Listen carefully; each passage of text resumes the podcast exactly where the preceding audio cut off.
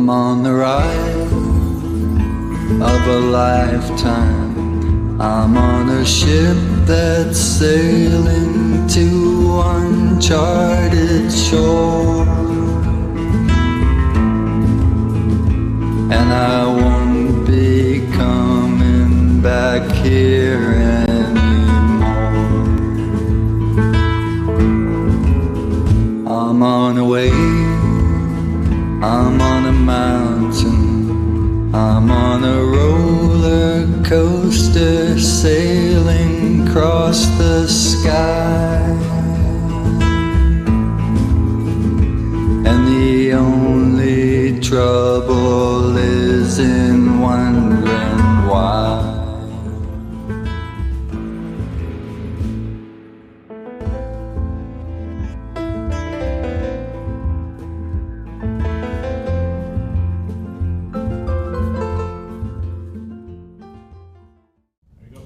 Live from Salt Lake City, Utah, this is Heart of the Matter, where we do all we can to worship God in spirit and in truth. I'm your host, Sean McCraney, and lots of things happening. And one thing is, we want to invite you out there and wherever you're watching this to go and get online, email us, emails up on your screen, and uh, send us your testimony of how you came to know the true and living God. Send us uh, however you want to put it. You can call it a testimony, you can call it just your story, whatever it is. Just send it and say that, and we want to put it up on our site so people can read it and, and relate and understand uh, how all people are being brought forward to understand God in spirit and in truth through His Son Jesus Christ. Part of our hopes in this ministry is to help move seekers of truth through Christ Jesus from kind of dogma into more of a position of love and acceptance and long suffering and patience, all the fruits of the Spirit, to help kind of let go of attitudes that create division and demarcation, sometimes literally hatred. Uh, toward people who are different than us in many or some or a few opinions, and uh, to reach all people with a message of Christianity, all people, including each other, all the time. And I think part of what we can do in this vein is to start sharing some stories from lives of that aren't always heard. heard. We always hear in the Christian church about people like Wilbur Wilbur, uh, William Wilberforce or uh, Calvin or Luther or some of these men and uh, sometimes some women, Hannah Whitall Smith, different people. We hold them up, uh, Bonhoeffer, and we tell their story over and over and over again from the public, from the pulpit. But uh, I think we can start to share stories about Christians whose walk hasn't fit the model. And I think that will help uh, erase demarcation lines and division and anger and all that. I was recently sent this article and it supports these efforts well. And so I want to spend the first third of the show reading this article. Now, I have altered it in two places. The word universalist has been assigned to the person this article talks about, but as I read through it, this person is not a universalist in the classic sense. The person is a total reconciliationist, believing that God will bring people to him uh, in time, but only through Christ Jesus. And that's the difference between the universalist perspective and a reconciliationist, reconciliationist perspective is that where both say God is going to bring people to all people to him, the universalist says all roads lead to God. The reconciliationist says only through Christ Jesus is he bringing people to him. So this man is a Christian who believes God will reconcile all people of different afterlife makeups. Of course, it's through Christ Jesus, but does not teach that all roads lead to him, but only the Lord. Please take a minute and see if this story blesses your lives as it did mine. The person's name is Sundar Singh. Sundar Singh, here's a picture of him. The article was sent to us by Derek Evanson, and he found it at tentmakers.org. It's a great site full of useful information. The article was written by Ed Babinski with two changes to Babinski's use of universalism by me, and I changed it to reconciliationism. All right, Babinski writes here's the story. Sundar Singh was lauded by 20th century evangelical Christians for converting to Christianity around the turn of the century. Even in the 1970s, Sundar was highly thought of by evangelical Christians. At that time, I heard a Christian radio dramatization of the story of Sundar's miraculous conversion and his dangerous preaching journeys in India and Tibet. I bought two books that told his story at evangelical Christian bookstores. The evangelical Christian apologist Josh McDowell of Josh McDowell Ministries cites Sundar's conversion in the first and second editions of his book, Evidence Demands a Verdict. While reading the evangelical versions of Sundar's life and teachings, I never once ran across his Sundar's total reconciliationist statements and it was not until I read Sundar's own words, along with some of the in depth biographies that have been written about him nearer to his own day, that these views came forth. Sundar was raised a member of the Sikh, S I K H, religion. Sikhism is a sect within Hinduism that was founded about 1500 AD that teaches belief in one God and rejects the caste system and idolatry.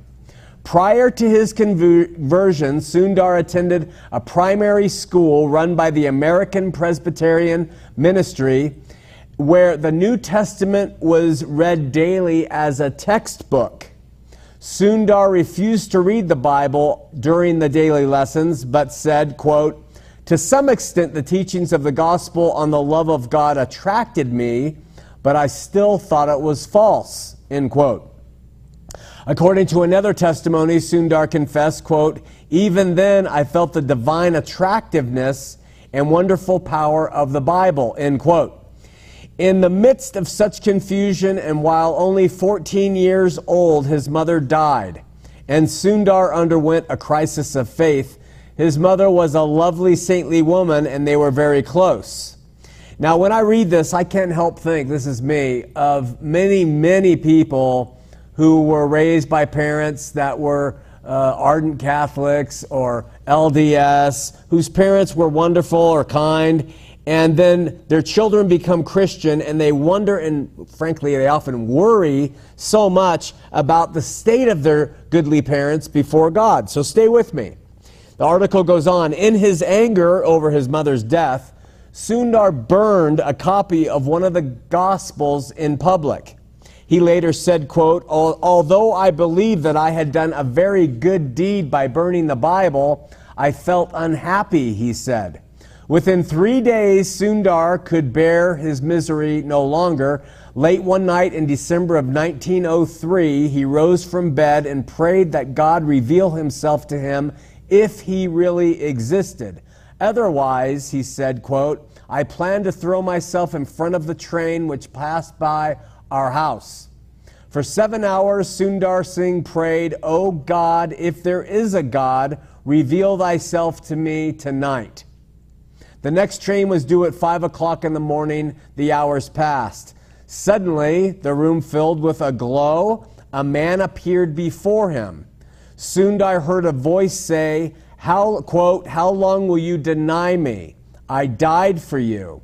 I have given my life for you. He saw the man's hands pierced by nails. Jesus was the last person Sundar was looking for. After all, Jesus was the foreign God of the Christian teachers at his school. Amazed at his vision, uh, had taken the unexpected form of Jesus.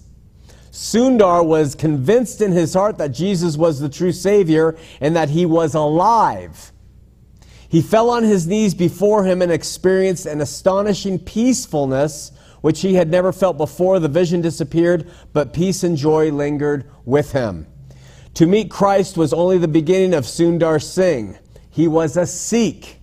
Sikhs had endured terrible persecution in their early history. As a consequence, they were fiercely loyal to their faith and to each other. Conversion to Christianity was considered treachery. Now every effort was made to woo, coerce Sundar Singh back to his ancestral faith. Despite his family's pleas, bribes, and threats, Sundar wanted to be baptized in the Christian faith. After his father spoke, word, spoke words of official rejection over him, Sundar became an outcast from his people. He cut off the hair he had worn very long, what the Sikh men do, they wear long hair. And against great opposition, he was baptized on his birthday in 1905 in an English church in Simla. Conventional Indian Christian churches were willing to grant Sundar a pulpit, but their rules were foreign to his spirit. Indeed, he felt that a key reason the gospel was not accepted in India was because it came in a garb foreign to the native Indian people. He decided to become what's called a sadhu, S A D H U, so that he could dedicate himself to the Lord Jesus. He was convinced that this was the best way to introduce the gospel to his people, since it was the only way which the people were accustomed to. As a sadhu, he wore a yellow robe, lived on the charity of others, abandoned all possessions, and maintained celibacy. In this lifestyle, he was free to devote himself to the Lord. Dressed in his thin yellow robe, Sundar Singh took to the road and began a life of spreading a simple message of love and peace and rebirth through Jesus. Again, a simple message of love and peace and rebirth through Jesus. He carried no money or other possessions, only a New Testament, saying, quote, I am not worthy to follow in the steps of my Lord, he said. But like him, I want no home, no possessions. Like him, I will belong to the road, sharing the suffering of my people, eating with those who will give me shelter, and telling all people of the love of God. End quote. Sundar traveled much. He traveled all over India and Ceylon between 1918 and 1919. He visited Malaysia, Japan, and China between 1920 and 22. He went to Western Europe, Australia, and Israel. He preached in many cities Jerusalem, Lima, Berlin, and Amsterdam, among others. Despite his growing fame, Sundar retained a modest nature, desiring only to follow Jesus' example, quote, to repay evil with kindness and to win over his enemies by love. This attitude often caused his enemies to feel ashamed of themselves and caused even his father to become a Christian later in life and to support Sundar in ministry. He was quite independent of outward church authority in all his religious life, thought, and work. He dropped out of Christian seminary that brief, he briefly attended. Neither did he attach much importance to public worship because in his experience, quote, the heart prays better in solitude than in a congregation, end quote. He was also highly displeased with what he found when he toured Western nations, for that's, that for centuries had the benefit of the Bible and whose central figure of worship was Jesus. Sundar proclaimed almost prophetic denunciations upon Western Christianity and laughed at the way the West looked down upon religious men of the East as mere pagans and heathens. Quote, People call us heathens, he said in a conversation with the Archbishop of Uppsala. Quote, just fancy, my mother a heathen, exclamation point. If she were alive now, she would certainly be a Christian. But even while she followed her ancestral faith, she was so religious that the term heathen makes me smile. She prayed to God. She served God. She loved God far more warmly and deeply than many Christians, end quote. Are the walls around your heart starting to fall down yet, or are you adding more bricks to them to make sure that you don't, you know, allow yourself to embrace this story that's so liberal? Uh, this is what Jesus came to do, my friends. Don't fear that love. Don't fear the unknown. God is in charge. Jesus is Lord. And, and stories like this are so amazing. To the Archbishop of Canterbury, Sundar made this his plain views by saying, quote, there are many more people among us in India who lead a spiritual life than in the West, although they do not know or profess Christ. It is, of course, true that people who live in India worship idols. But here in England, people worship themselves. And that is still worse. Idol worshippers seek the truth, But people over here, as far as I can see, seek pleasure and comfort. The people of the West understand how to use electri- electricity and fly in the air. The men of the East have sought the truth of the three wise men who went to Palestine to see Jesus. Not one of them was from the West, end quote. He traveled India and Tibet, as well as the rest of the world, with the message that the modern interpretation of Jesus was sadly watered down. Sundar visited Tibet every summer. In 1929, he visited that country again and was never seen again. Few Christians know that Sundar was not afraid to raise his voice in favor of total reconciliationism. He could never deny to all non Christians on earth the possibility of entering heaven. Of course, that's through Christ. In 1925, Sundar wrote, If the divine spark in the soul cannot be destroyed, then we need despair of no sinner, since God created men to have fellowship with him. They cannot forever be separated from him. After long wandering and by devious paths, sinful man will at last return to him in whose image he was created, and this is his final destiny. End quote. In February of 1929, the year Sundar dis- disappeared on his final missionary trip, he was interviewed by a series of theology students from Calcutta, India, where he answered their questions. Here's three of them. What do you, Sundar, think should be our attitude toward non Christian religions? Sundar replied, The old habit of calling them heathen should go. The worst heathens were among us Christians. The next question Who are right, Christian fundamentalists or Christian liberals. Sundar said both are wrong. The fundamentalists were uncharitable to those who differed from them, that is, they were unchristian. The liberals sometimes went to the extent of denying the divinity of Christ, which they have no business doing. The third question is Did, did Sundar think there was eternal punishment? He wrote, There is punishment, but it's not eternal. Everyone in this life would be given a fair chance of making good and attaining to the measure of the fullness of the soul uh, that they were capable of. This might sometime take ages, end quote.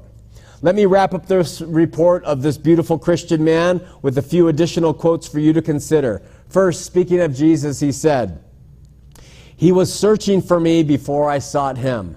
Christ, whom I have never expected, came to me. I was praying, if there be a God, reveal thyself. I was praying to Hindu gods and incarnations.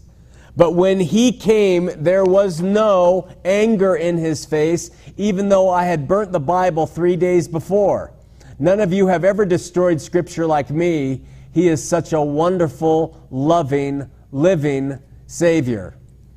We get so bogged down over who the LDS are praying to and and I just read a text from Derek from a, from a pastor asking him if, if, they, uh, if Derek and he are actually worshiping the same Jesus. I mean, this stuff just gets nauseating. Quote number two There's a great difference between knowing about Jesus and knowing him. If we only know of Jesus as a good man, a great example, it is no help to us. Those who know him know who he is. When we know Him, everything is different and we are living in a new world, a new atmosphere. Heaven begins on earth for us. Those who know Him know that Jesus is everything to them. They can bear witness because they have been living with him. If we live in him, he will reveal himself to us and shall bear witness, not for a day or a night only. This man understood transformation of the soul by following and knowing Jesus here. Quote three for the first two or three years after my conversion, I used to ask for specific things. Now I ask for God. Supposing there's a tree full of fruits, you will have to go and buy and beg for the fruits from the owner of the tree. Every day you would have to go for one or two fruits. But if you can make the tree your own property, then all the fruits will be your own. In the same way, if God is your own, then all the things in heaven and earth will be your own because He is your Father and is everything to you. Otherwise, you will have to go and ask like a beggar for certain things all the time. When you are used up, you will have to ask, when they are used up, you will have to ask again. So ask not for gifts, but for the giver of gifts. Not for life, but for the giver of life. Then life and the things needed for life will be added to you. Quote for Salt, when dissolved in water, may disappear, but it does not cease to exist. We can be sure of its presence by tasting the water. Likewise, the indwelling of Christ, though unseen, will be made evident to others from the love which he imparts to us. Quote 5 From my many years' experience, I can unhesitatingly say that the cross bears those who bear the cross. The next one. While sitting on the bank of a river one day, I picked up a solid round stone from the water and broke it open. It was perfectly dry in spite of the fact that it had been immersed in water for centuries. The same is true of many people in the Western world. For centuries, they have been surrounded by Christianity. They live immersed in the waters of its benefits, and yet that it has not penetrated their hearts. They do not love it. The fault is not in Christianity, but in men's hearts, which have been hardened by materialism and intellectualism. End quote. Two, two more. When Jesus entered Jerusalem, I won't read that one. Uh, two more. A newborn child has to cry, and only in this way will his lungs expand. A doctor once told me of a child who could not breathe when it was born. In order to make it breathe, the doctor gave it a slight blow. The mother must have thought the doctor cruel, but he was really doing the kindest thing possible.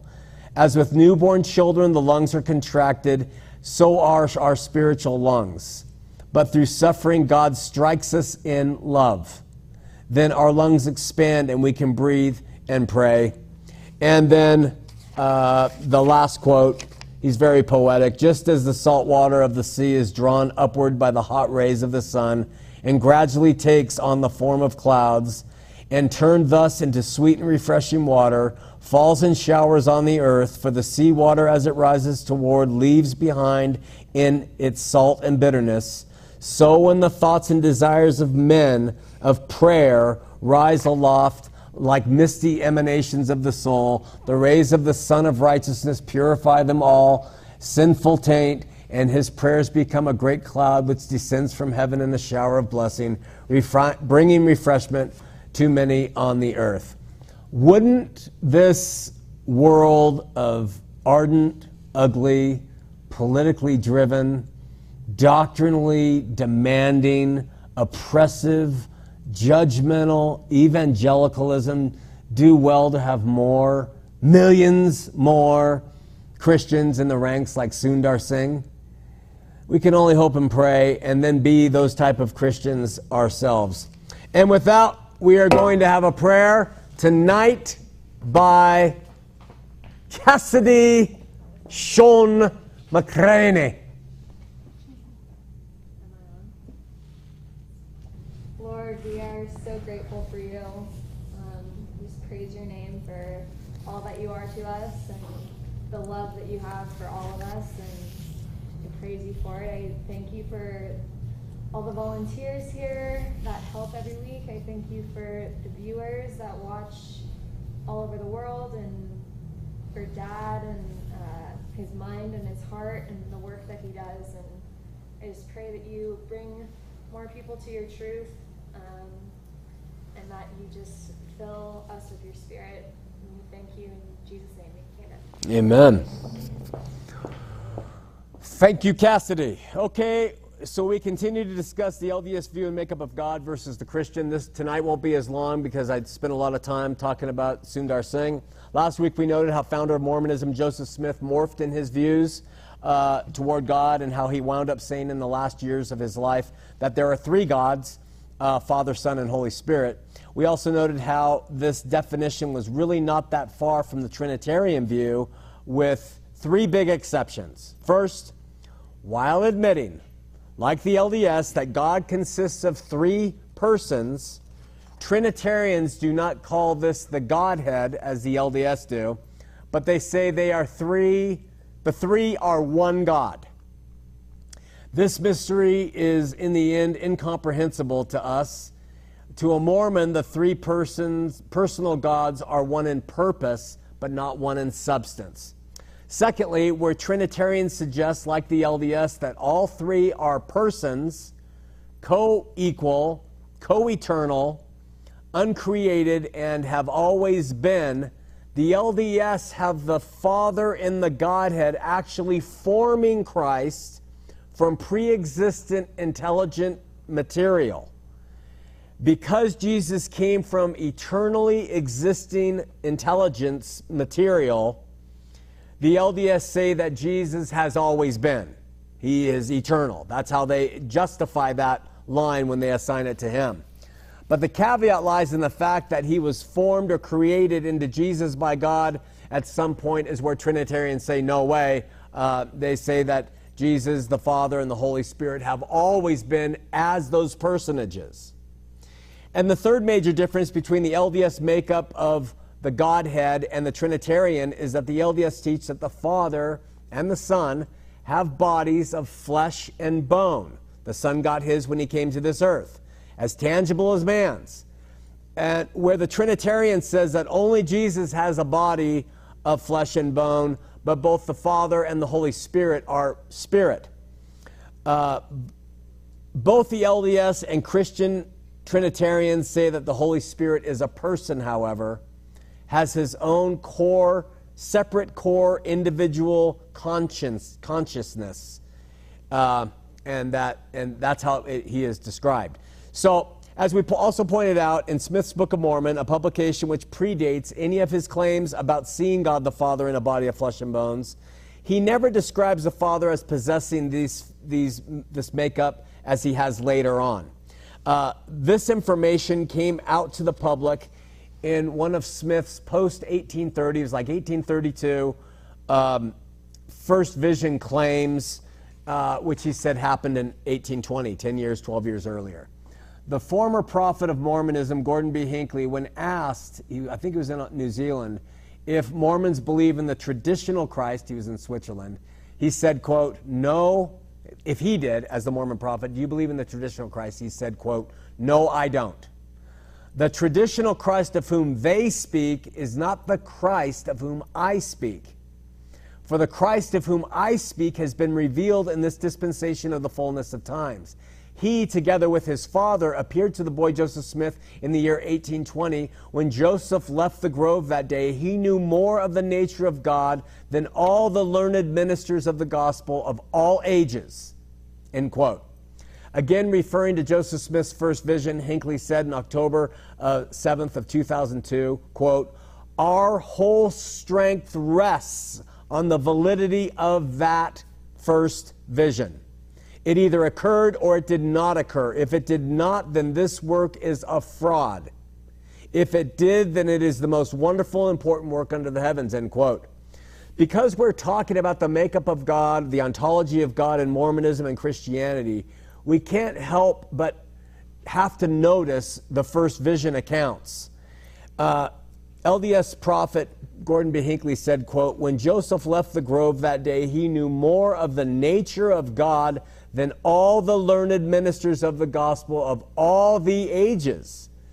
The official version that the LDS missionaries use and the church primarily uses today, in effect, says that in 1820, this comes straight from the missionary discussions, Joseph Smith was a 14 year old boy living in the state of New York. There was no small stir among the people of his community who were debating about what church is true. Joseph described himself at the time of this religious revival uh, that there were Methodists and Presbyterians and Baptists, and they were in the midst of a war and a tumult of opinions.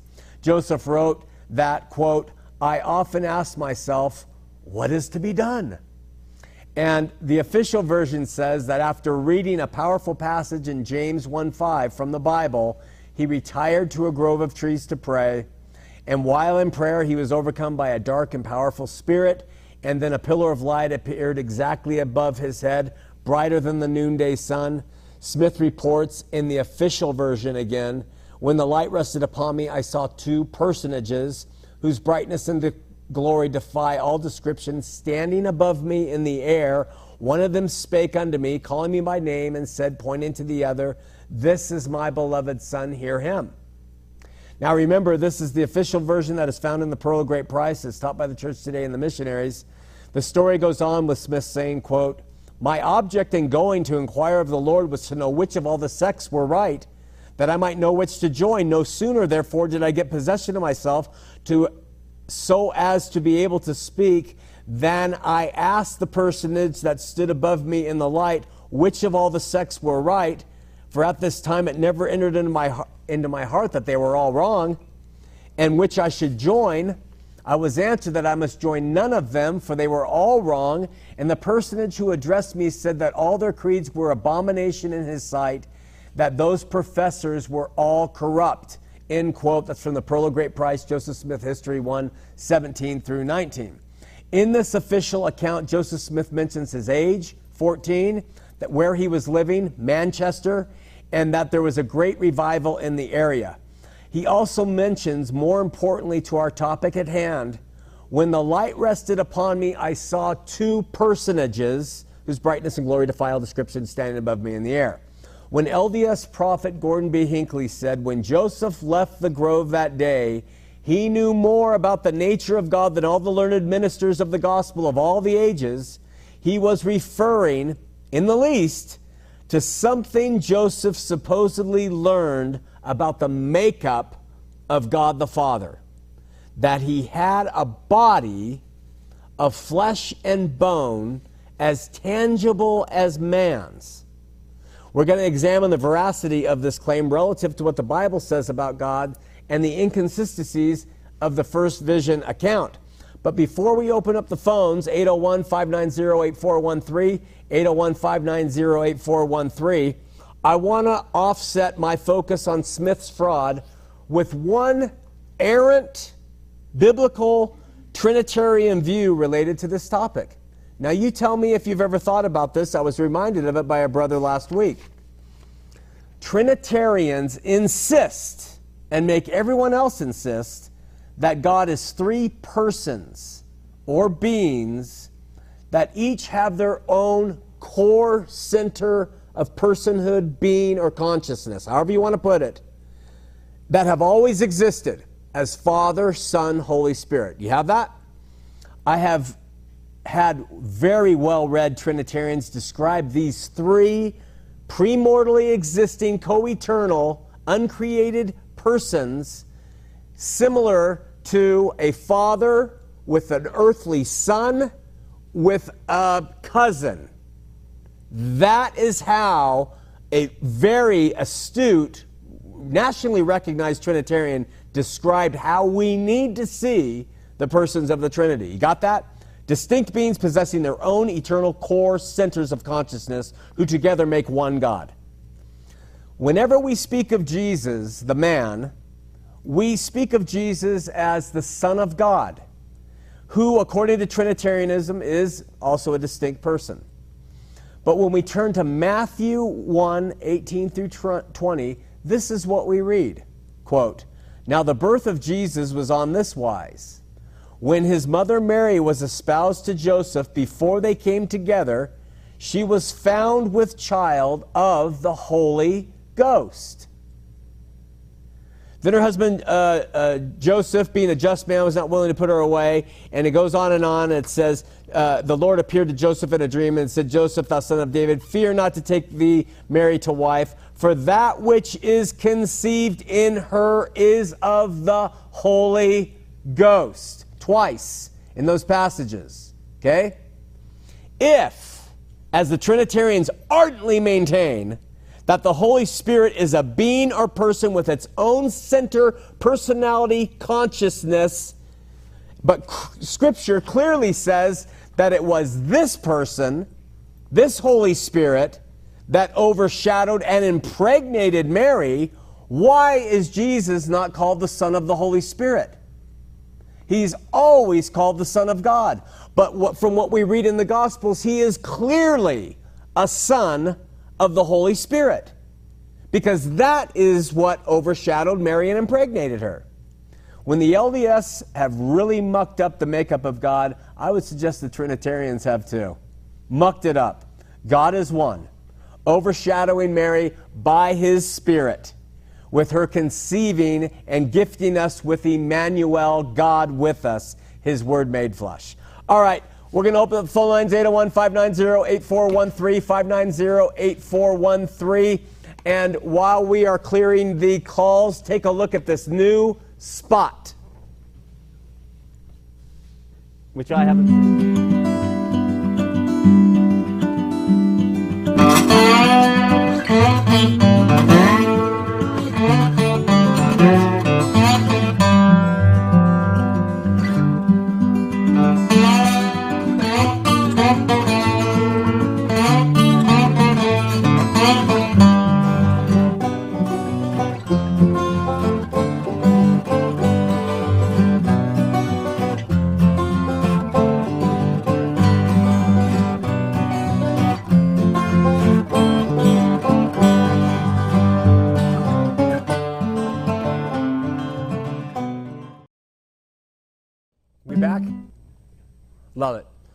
Okay, uh, thanks, Cass. Great spot. Well, I've tried posting review again today about the CD bundle, and the submit button does not submit. So, Pastor Sean, say it for me on the air like a commercial.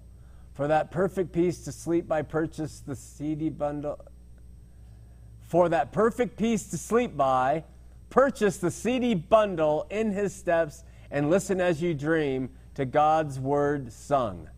Oh, thank you very much, Dr. Rivera. Appreciate that uh, plug for the uh, CD package. And we are talking about uh, the holiday seasons are upon us. And of course, we always do a holy day commercial package so that we can prey upon your pocketbooks and give you uh, uh, items that we think are good uh, in exchange. So, anyway, from Dr. Rivera, check out the CDs and fall asleep listening to the Word of God set to music.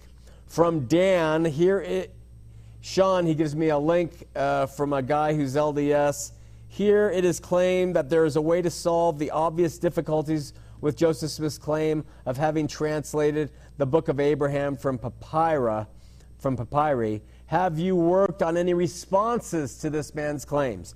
You know, I don't, uh, Dan, I don't care to respond uh, to the claims anymore, to the defenses, to the stuff. I will make comments about things, especially on something I'm going to talk about in, uh, later on in a minute. But uh, I just, the individual stuff and the proclamations that the LDS make and the stuff about the, the book of Abraham and, and all their defense, I, I don't spend too much time doing that. I just try more to just talk about the doctrine relative to Christian doctrine and what it means. Uh, before we go to our brother in Ireland and a, and a email he sent to us, we have a call from Garland, Texas, from Roger. Roger, you're on Heart of the Matter. Hello. Hello, Roger. How are you, Sean? I'm doing well. How are you? I'm doing well. Just trying to get into another room because my wife is watching you on TV. Oh, poor woman. um, hey, I'm I'm I'm not surprised that uh, you're having uh, all the issues that you're having with the institutional church there in Utah. Oh, Uh, I'm saddened by it, um, and I've, this is my second time I've called you. I called you about oh four or five months ago, and I just wish uh, that you had been around back in 1983 when uh, I decided to leave the uh, Mormon Church. Uh, when the Lord pulled me out, actually, I didn't decide. And uh, Ed Decker was uh, was the only resource that I knew of, and uh, I, uh, um, you know, I, I, I saw the, I read the God Makers, saw the movie and everything, and uh, you said there was a lot of errors in there, and I, you know, being raised in the church, I don't know what where the errors are. Uh, what, Godmaker 2 in 2, not 1. Uh huh. In the second one, Roger. Okay. Yeah. Oh, and the second, and God Makers too. Yeah. Okay, I never, I, I had already left that stuff behind, and uh, anyway, um, we were Baptists by then, and that didn't work out so well, and uh, entered three other uh, Christian churches, or I'm sorry, two other Christian churches, three in total, and uh, you know, uh, when Constantine declared Christianity uh, the religion of Rome. Uh, everything fell apart. It was falling apart before that in the second century, and it's just got you know bad and bad and bad since then. Uh, all these guys want to control us. They, you know, I'm in a. Uh, some people call it a house church, but it's not a house church. They're, you know, we're ecclesia, and uh, organic, um, and and Jesus Christ is our is is our pastor. Praise God. Present in all our, our meetings. Listen, I sent you an email, and uh, my name is on it, and there is a website I'd like you to go to and take a look at. Uh, I know you're a busy guy, but um, it's uh, called the rebuilders.org. Huh. And uh, just, uh, I'd like to hear, you know, uh, get a response from you and find out what you think about it. Um, you you, t- you say you'd like to have some guests on your show, and uh, there's some folks out in California. You're in Huntington Beach, is that right? Well, we're in Salt Lake City, but I go back and forth between Huntington and Salt Lake to visit the family. Okay. Well, they're up in northern uh, California. I, I, I was thinking that you were commuting every week. I guess that was early on. I've been watching a lot of your older shows and stuff, and Oh. it's been interesting to see uh, how uh, your theology has changed. And man, I, you're spot on. We can only uh, the only thing that we have to have in common is the person of Jesus Christ Amen. and Him crucified. Uh, that's the only doctrine that we have in our group, and uh, and then everything else is up for discussion. That's awesome. Uh, it's so good to hear another uh, like-minded brother out there. I know there's many of us, and we just we just kind of get overshadowed by the, the the din of the evangelical movement. But praise God, Roger. I appreciate. I'll check out that email and uh, try to get back to you. All right, thanks a lot, Sean. God bless. God bless you, brother. Bye bye. Bye bye. Listen, you know what it's like for me? This is how I see it. Uh, when I finally realized that what an ass I was, well, it's almost a daily event, but when I realized what an ass I was being relative to the dogmatic thing I took, uh, and then and once you do that, then windows and doors start opening up, and you start having things pr- introduced to you that you can see and study and challenge and test, and they hold water. Then it, it occurred to me that Christianity is like this to me you're sitting on, in a beautifully comfortable chair and uh, you're looking out at a desert that is just the- the painted desert. It's gorgeous. The sun is low in the sky. It's and it's behind some beautiful mountains and there's saguaro and Joshua trees and it's just beautiful. And you're just worshiping God directly. You're thanking Him for creating this world. You're praising Jesus for saving you. And a dune buggy blows by in the dust and it clouds you. You're choking, it's in your eyes. You can't see the vision. And while the dune buggy passes by, someone yells, Hell's forever! And then, just when the dust starts settling, some idiot on a four by four, whatever they call it, blows by and he yells, You gotta believe our way! And, and it's just this constant barrage of these people ripping the heck up of the desert floor so that they can scream at you what you must believe and do. All the while, you just are really trying to worship God in spirit and in truth and enjoy His creation. And to me, that's kind of how I see uh, everything around us with it uh, now. Now, I know there are great churches, and I know there are great churches that preach eternal punishment, that are Trinitarian, of course. There's all most of them are Trinitarian. I know all that. I love them as my brothers and sisters. This is not. I'm just saying. I just wish we could all get along that way instead of just only those who are of this ilk or that ilk, ilk doctrinally. All the way from Ireland. This year in particular, attendance at regular Sunday services in the Stakes, he's LDS, around Ireland has plummeted from over 100 on average to below 60 on average compared to last year's figures. The bishopric have been trying to offload callings to whoever attends on a regular basis. I'm sorry, I'm laughing. They unsuccessfully tried on a number of occasions to saddle me with something, failing to see that the problem isn't me, the problem is with the church eh, or how they've been told to execute leadership. I'd be interested to know what you think is the biggest reason for a 40% plus drop in people attending. The internet and good people seeking truth. I think that is the, the reason, the internet. The LDS have responded with something we're going to talk about in just a second. And it's a really important source for everybody who's LDS, knows someone who's LDS, to refer people to. Really important. Uh, anyway, he ends with I know you've been secretly dying to know the Irish translation of your name. It's either Sean Mac Creanny, Sean Mac Macan Creanny, or Sean Macna Creanny, depending on the context of its usage. So I thank you very much. I love this guy from Ireland. He keeps me straight. Uh, when you say you're a confirmed modalist, what does that mean? It means I believe in one God. It means I believe that the Word of God was made flesh and dwelt among us, Jesus the Messiah, who is God with us. It means that I live by God in spirit, worship Him in spirit and truth, relate to Him by the Holy Spirit, that He gifted all people who have believed on His Son, who He sent. That's what it means to me. That's what it means to me. I might not fit the proper definition, but that's what it means to me. Uh, the LDS Church has been publishing something called gospel essays. Uh, if you go to lds.org and you click on gospel topics and then explore the essays, you are going to read articles Are Mormons Christian?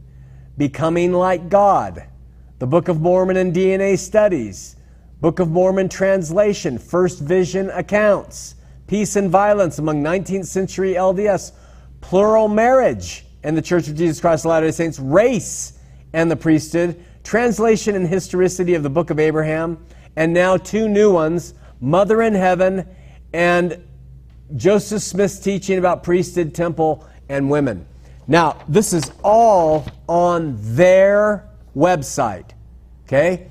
And it's their effort at trying to staunch the hemorrhaging that is going on and to try to incorporate all that they can to justify many of the doctrines that when people really understand them, stop attending the ward like they're doing there in Ireland. Um, so the problem with them is they're pretty slick and they are, I mean, the, the LDS church leaders are pretty good PR machine and they really know how to address things without getting, uh, with that kind of bolster their position while looking like they're being transparent. For instance, in the article on Mother in Heaven and the newest one, Joseph Smith's teaching about priesthood and temple, they cite in their notes uh, Elaine Anderson Cannon on Mother in Heaven, Zina Diantha Huntington Young on something that she experienced, uh, W.W. Phelps, Jill Mulvay Derr, and uh, more women are cited in this than you can believe in terms of their scholarship or things they have to contribute.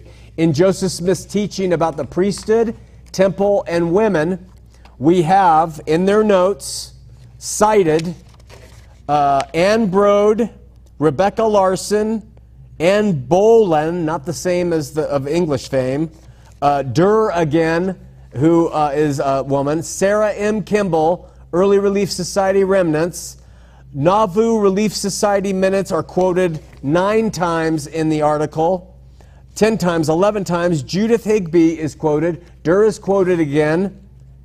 And then I stop, and more Relief Society minutes, and I stop looking there, and there's two more, three more pages of notes. Why? Because the criticism falling upon them heavily is about women in the priesthood. And so, what this is, is to try to show listen, and the article is really slanted toward how we are sharers in this priesthood with our husbands. And that has been taught. That's not something new. But it really is slanted to try to make it look like the women are all priesthood except for the ordination. Just like black people were all members except for the ordination. So you got to read these with kind of a, a, a, um, uh, some scrutiny and a critical eye, and you can see through what they're trying to do. Trying to do. But uh, in this one on uh, Heavenly Mother, and we're going to wrap it up with this if we don't have any other calls, it says The Church of Jesus Christ of Latter day Saints teaches that all human beings, male and female, are beloved spirit children of heavenly parents, a heavenly father, and heavenly mother. The understanding is rooted in scriptural and prophetic teachings about the nature of God, our relationship to deity, and godly potential and the godly potential of men and women.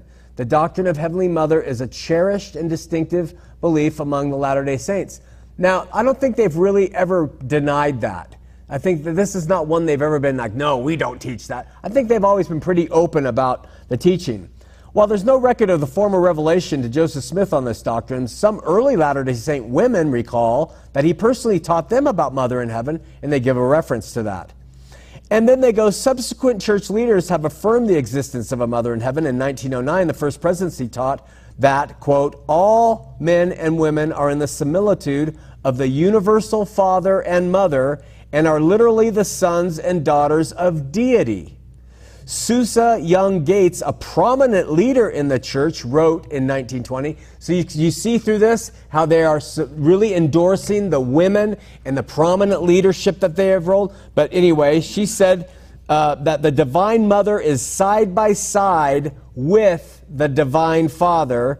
And in the family on the proclamation to the world issued in 1995, the first presidency of of the Twelve declared, each person is a beloved son, spirit son or daughter of heavenly parents and as such, each has a divine nature and destiny. Prophets have taught that our heavenly parents work together for the salvation of the human family. So, what has happened is, really, with that line included in there, prophets have taught that our heavenly parents work together for the salvation of the human family.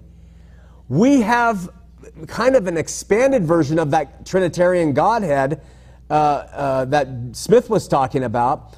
And Mother in Heaven is in there, the way they are describing that, that she too is working for the salvation of the human family. This stuff goes deep and far, and it's if you're a seeker of truth and you want to understand uh, what your church is about when it comes to being LDS, consider the gospel essays by going to LDS.org. You can hear a lot of the bad stuff uh, translated through guys like me who get it wrong and stuff. But you can actually read what the beliefs are of the Mormon uh, LDS people there. The question is I had dinner with a, a, a guy this afternoon, a great one who's a believer, and uh, we're going to start seeing more of him. And really, the question is what do you think of Jesus? What is he in your life? What, how do you relate to God? And if it's not through him, what's it through and why and how and how do they compare? All these things really it simmers down to what our caller Roger said from Garland, Texas. Who is he to you? I am convinced there is no more important question for a human being to come to understand or come to answer than who Jesus is to them, what he means to them, have they embraced him as Lord and Savior of their life, and no other way to get to God but by and through him. So, with that, let's wrap tonight up a few minutes early. We'll see you next week here on Heart of the Matter. I'm on a ride, going nowhere.